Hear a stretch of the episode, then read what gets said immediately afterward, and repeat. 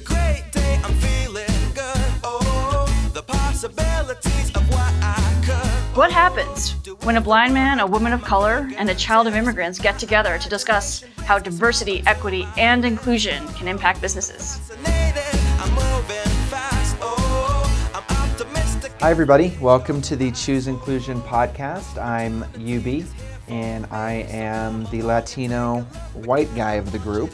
I'm Nina. I am the woman of color in the group. And I'm Mike.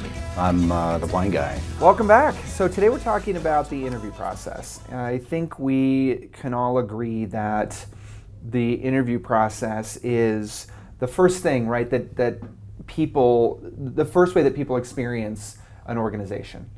And so, I don't know about you all, but I've really seen some, so a lot of ups and downs in the interview pro- in the interview process um, with all the companies that we've worked with, and it's it, it's it's hard, and especially in a day and age when we Nina, we were just talking about how technology is is really reshaping everything from our country, our government, but everything. And I think companies there's so much technology out there from an HR perspective that companies feel like, oh, I can just plug it in and it'll do what we need. It'll it fix to. everything if we just use the technology. Exactly. And I and honestly, in my opinion, it's just more of a postponement or a displacement of bias, for example, Right. rather than when you know what a lot of them claim to do is remove bias. Yeah, and I think like, you know, it's so important we talk about the interview process because like that experience that candidates have when they're there will make or break whether they join a company or not.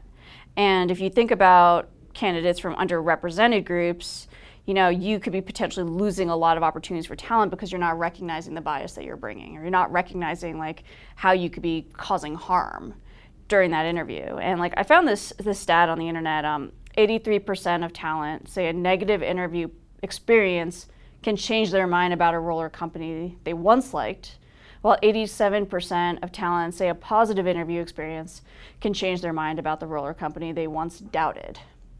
And that's like a really powerful statistic. So it says a lot about what are you doing to make your interview process inclusive?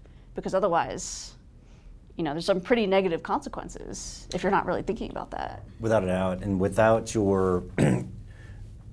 so so the, the, the human factor, however, the organizations to make quick fixes and all that sort of thing, like you, you understand the logic behind leveraging technology as much as they can to at least address uh, what they know as you know there's a there's a flaw in the you know human interaction. So they're leveraging technology. You know, I th- I believe that the intent is is good and positive. However, it's not just like okay, poof, uh, the technology fixes all of it. Right. Well, and I think a lot of these technology companies, frankly, they don't want to be consulting companies, right? They just want to sell the technology and move on. And so there, I just there's a, an, an aspect of training organizations, training people involved in the interview process on how to use it effectively and use it effectively effectively for your company. I think that a lot of companies fail to truly understand just even their own culture, even their you know what makes someone successful here as opposed to you know company B down the street. And without that knowledge, you're kind of just shooting in the dark. Yeah. So, uh, what are your guys' thoughts on? Because I I've been spending some time thinking about this. Like, what are your guys' thoughts on like what are the, the don'ts? What are the things that like are no nos that you should do when you're thinking about creating an inclusive interview process? Like, what are the big pitfalls and mistakes that a company could make when they're like, I want to make an inclusive interview process, and this is what we're gonna do? Well, I think it's so for me to think that there's an end state. I, I believe that it needs to be uh, reviewed on a, in a very agile fashion. So no different than uh, you know coming from the tech space. Like you know the your requirements are are fluid, and you need to recognize that in the human interaction component, that you need to be willing to take a deep dive look in an agile approach to what is working and what is not working So for me, the to think that like, oh, okay, we've we've achieved this. I believe that just that idea of like, oh no no no, the our interview process is a done state is a big no-no. Yeah, it's like UX design. You're constantly iterating. Right. You got to iterate, iterate, iterate, and as the world changes, you have to iterate with it. Yeah, and organizations that I believe that have that approach, that fluid approach, is saying, okay, so like, can we just agree that there is such a thing as ageism on both sides of the spectrum, right? Whether it's whether it's a boomer and or a Gen Zer, right? Like, there's ageism throughout. It's fraught within our society. Like we see it all the time. And so, in whether or not in sexism, right, racism, uh, people with disabilities, like this, those kind of isms are for real. And to you know take an iterative approach and say, okay, well, what can we do to uh, promote the assets from these isms versus just focusing on that? Like to me, there's a you know a, a, a the and, and there's no way to like. I've yet to see training that addresses all of that. And There's, I've yet to see that, even with all the amazing training that you, all three of us have collectively seen. I've yet to see that in state. Like we, we, we've seen piece parts that really address them really well. However, uh, we, we, we all have biases. We do. Even, even you know, uh, me from a, not from a vision perspective, but from an audio perspective. Mm-hmm. So how do you teach for that? Yeah. Well, and I think the big one, a, a kind of a step before what you're talking about, Mike, is a big don't is not even having like a formalized interview process in place, right? Just kind of letting, you know, the, either the recruiting team or letting all the hiring managers off on their own to come up with their own questions, to come up with their own process. The, you know, the problem there is you now you have a bunch of people helping to build the talent assets of the organization who are all telling different stories, all setting different expectations, all asking crazy questions like, you know, what kitchen utensil would you be and why? right. what are you getting out of that? I don't Yeah. understand. Like, it blows my mind. Right. And so, but if you just unleash that freedom and you don't have a formalized, standardized process in place, then let's say you're, you're successful in hiring half of those people into the organization. Now you have all these people who have a different expectation of what this company is and what their role is going to be in that company. yeah. And so they leave. Yeah, actually, I was I was meeting with a woman of color earlier this week who, um, you know, has done project management for many years and is looking to pivot into the tech sector and to do start doing product management. And you know, as she's talking to these tech companies, one of the words that she keeps on hearing is culture fit. And she's like, "How do you even define culture fit?" And I said, "You don't. it is Yeah. it is a meaningless term that definitely leads to discrimination because if you're only looking for people that you have that gut feeling like I like them, I can see me myself working with them, and that's how you're evaluating, you know, who's a good candidate and who isn't.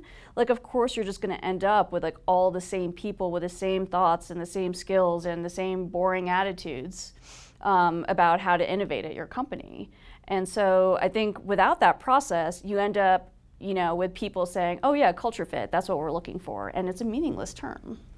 Well, it's it's so subjective, right? to think that uh, culture fit is so. Then you start looking. Okay, well then, so hopefully culture is is defined somewhat on their website. Like, okay, what are your values? So then let's start looking at something. But you know, our we we have a value of we we want to have fun. Okay, well, is your fun? Let's define your fun. Like, Mm-hmm. you know, so does it does fun mean uh, drinking beer and going to a ball game? You know, so you start thinking of those, and those are arbitrary. Yeah. Like, so if even if you're building culture off of something that's on your website, which is your, va- you know, hopefully your value statements, if they've gone to that level of defining culture, if Yeah. Yeah. And I would I like the word values. I think that's really important. That I would define I would say that culture and values are two different things, and that when you're, you know, saying, uh, you know, a lot of companies will talk about their values, and they will say early on, you know, here are the values of our company. And I think if you are really clear about that, and you are saying that with every single person in the interview process, because you've created a process um, and a clear set of communication guidelines for every and training for every single person that's going to be doing an interview on how do you train. I think that's another key element that we're not really talking about a lot is like the fact that you should be training people how to do interviews. We just kind of assume that like, well, if you can do your job well, then you're fully capable of interviewing well. And that's just not true at all. It's, a different skill set. How many people are in management who are not really, you know, a the adept at, at managing in general, but they were the they were the most qualified from a technical perspective. So obviously they're really good at tech. So let's put them into a, a leadership position. Right. Exactly. How pervasive is that? Right. Oh, all over. exactly. And Well, yeah. yeah, it's a missing it's a missing opportunity again. Yeah, absolutely. Well, yeah, and I think, you know, I agree with you, Nina, on the values versus culture. I mean, to me, culture, every department, even every team has their own culture. Yeah. Right? Like that's their story. So you you know, to say culture fit, okay, well, let's define that for the team that, you know, this person is p- potentially going to hire into because it's different than the team across the street or down the hall or whatever. It's different from IT to sales to finance. Mm-hmm. And but but values, there absolutely could be a shared valued system within an organization that you can define and every hiring manager better know what that what that story is. Yeah. You know? And and I think there's there's a problem that we've seen a lot where the people who are responsible for hiring have no clear understanding from their supervisors and the executive team up above who uh, of, of what any of this means. So there's a fear factor. And then what does your brain do in that scenario? It just makes up stories. So now I'm giving candidates again wrong information or false information. You know, if they're if you don't have a work from home policy, don't tell a candidate that we can talk about that after you get hired. Right. There's no work from home policy. Like, Right. own it. Right. Okay, so on the flip side, so you asked what are the big no-nos during the interview process, right? Yeah. So I w- I'd like to ask both of you. So give me, so for our listeners, give me a single, a single item that people can do that's actionable to make their interview process more inclusive. pay people for their time for the interview. So this is something that is, I think, not really talked about. I've, I only heard about this recently, where I was talking to a company that uh, for their developer time, um, after the developers kind of passed a certain number round of interviews and they're down to kind of the place where they're going to go into the in-depth technical interview, where they're going to be pair programming for four hours, they pay the interviewee for their time for those four hours, and they pay them normal contractor rates for that. Oh, and what they found was that that just creates a great first impression. That creates a you know candidates who are offered that job are much more likely to not only take the job but stay at the job much longer because you as a company are already telling people we value your time. Mm-hmm. That's the first thing you're telling a candidate is like, we actually value your time. And that's an incredible way to create an inclusive process. And you would be on the cutting edge if your company starts doing that, because the company I talk to, without a doubt, is on the cutting edge of that. Love it. That's Ubaldo, so you so much recruiting that you do at the executive level. What's the one thing that you help organizations understand when it comes to hiring from an inclusive mindset? So I think the biggest thing for us is that authenticity and clarity of what you're looking for in the role and why this role is so important to your organization. What is the impact that this role is going to have on your company? I think, you know, job descriptions are a dime a dozen, right? You can go, like, we were doing a CEO search. You can go find a CEO job description, a hundred of them, and they pretty much all read the same. Like, if you if you're a CEO or you're a leader, you kind of know what that means, or you should, right? And so to to actually apply for that role, but the next level for organizations is being very authentic and clear about exactly the kind of person you're looking for. You're not looking for every CEO. You're looking for a very specific person who aligns with the values of the organization, who's going to come in and and continue to, to take care and grow the culture that already exists there, and who, you know, who matches, uh, who who matches the impact that they're looking for. So that's the biggest thing. You've got to start there, and you've got to start with having everybody, you know, on board with that. You know, there's, you know, if you look at a, at a board or an executive team, there's the possibility that they all have different ideas of what they want from a new CEO or, or any, any leadership role in the organization. You have to get them all on the same page before you can even begin to go look for candidates for that role. Yeah. Well, we'll do a, uh, another episode on whether or not just because you're a C-suite or VEEP that you also are a leader. Uh, that's that's a topic of another day. Um, however, I, so that'll get a little uh, controversial there. So No, that's good. um, well, what's your biggest? no- I mean, you. So from your perspective, you know, you're really working with organizations to help them find uh, blind and visually impaired people to join their team. Uh, the greater people with disabilities, right? And so Yes. you, uh, you know, both of you know, like I, it's like once so awareness, so cool, you know, uh, feeding like the, the statistics and the data to organizations, you know, helping them become aware, helping them become aware of like, okay, these biases happen. They come from a visual perspective. Uh, we, as humans, we have visual biases, we have auditory biases. We just we have biases, right? Uh, so helping uh, them understand like this is and it, this is innate like it just happens so helping them first understand that and then what are the techniques then to help overcome them right? And so for, for us like a simple technique and, and it's easy for me but I, i'm like close your eyes. Like you know actually listen to a candidate. Like you know when, you, when if you're over the phone like you, you think like whoa I, I, i'm not looking at them. No no no no. You, you're, you're going out there and you're looking at their linkedin profile you're looking at their picture you're doing you're doing you're, you're creating those images in your head.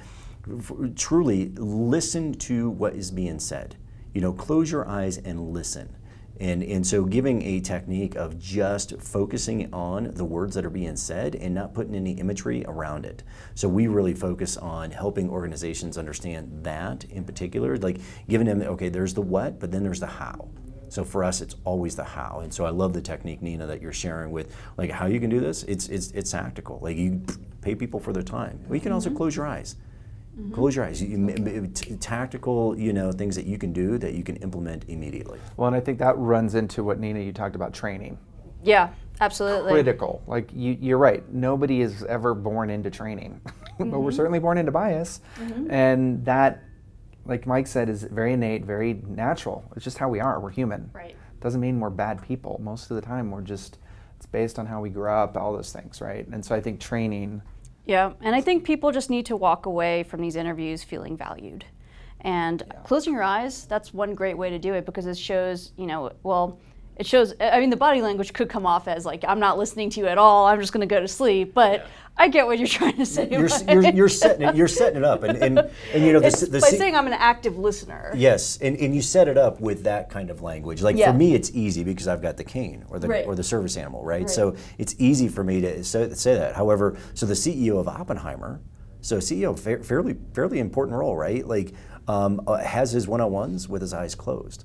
And so if you've never experienced that before, and he doesn't necessarily like say, hey, I'm doing this because I'm, I'm going to actively listen, because guess what? He's the CEO. He can do whatever he wants. However, so you, you from a training perspective, you train teams like, hey guys, just letting you know, like I'm, you know, like we, we know that there's actual science behind this technique, and what we're going to do is like we want to truly focus on active listening, mm-hmm. right? So we don't want any visual distraction. So there are going to be times where I'm just my eyes are closed, I'm focused, but I'm absolutely focusing on the words. So so you you it's you preface it, right? So it's not just You don't just close your I- I eyes haven't- and. I- Just I- lean back in your chair, put a blindfold on. Sorry, uh, sorry about the drool too. Sorry, sorry about the drool. no, I was so. I was actively listening. I swear Yeah, that yeah, that was, that's what yeah, active listening yeah, looks like. Yeah, Well, Mom. it's funny. I'm sorry, mom. I was like, wait, wait, wait. what? What? Where's my meatloaf? Yeah. So. well, and, and I love that because that, to my point ear- earlier about um, you know a lot of this technology out there that's trying to remove bias from the process by like taking the candidate's name off of their resume, right, it- for for the pre-screen process.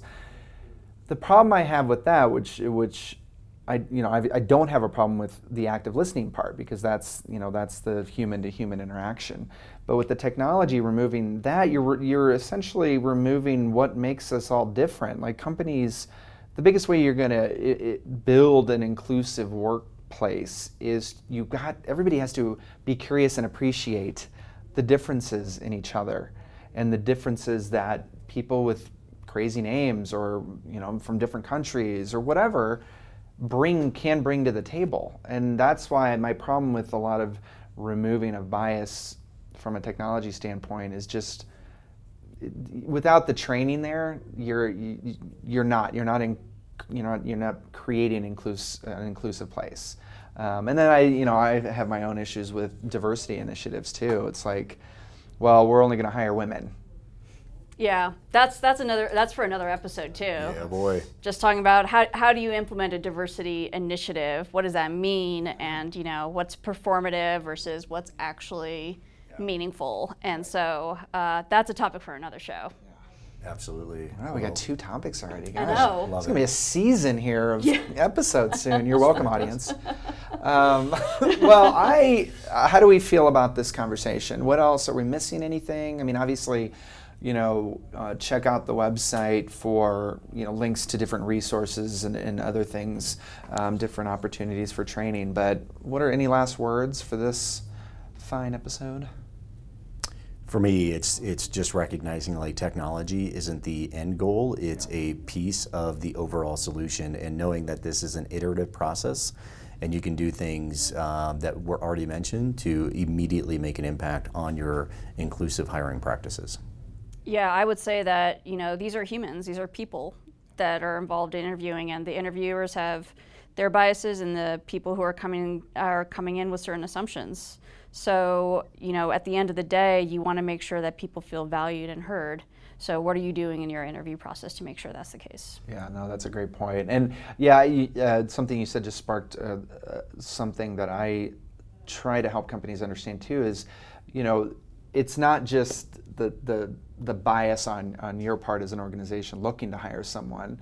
You know, it's always good to recognize that the candidates coming in also have their biases, right? And, and a candidate walking in, you know, may feel that based on their skin color, based on their orientation, whatever it is, based on their name, even, that the interviewer is already going to have judged them.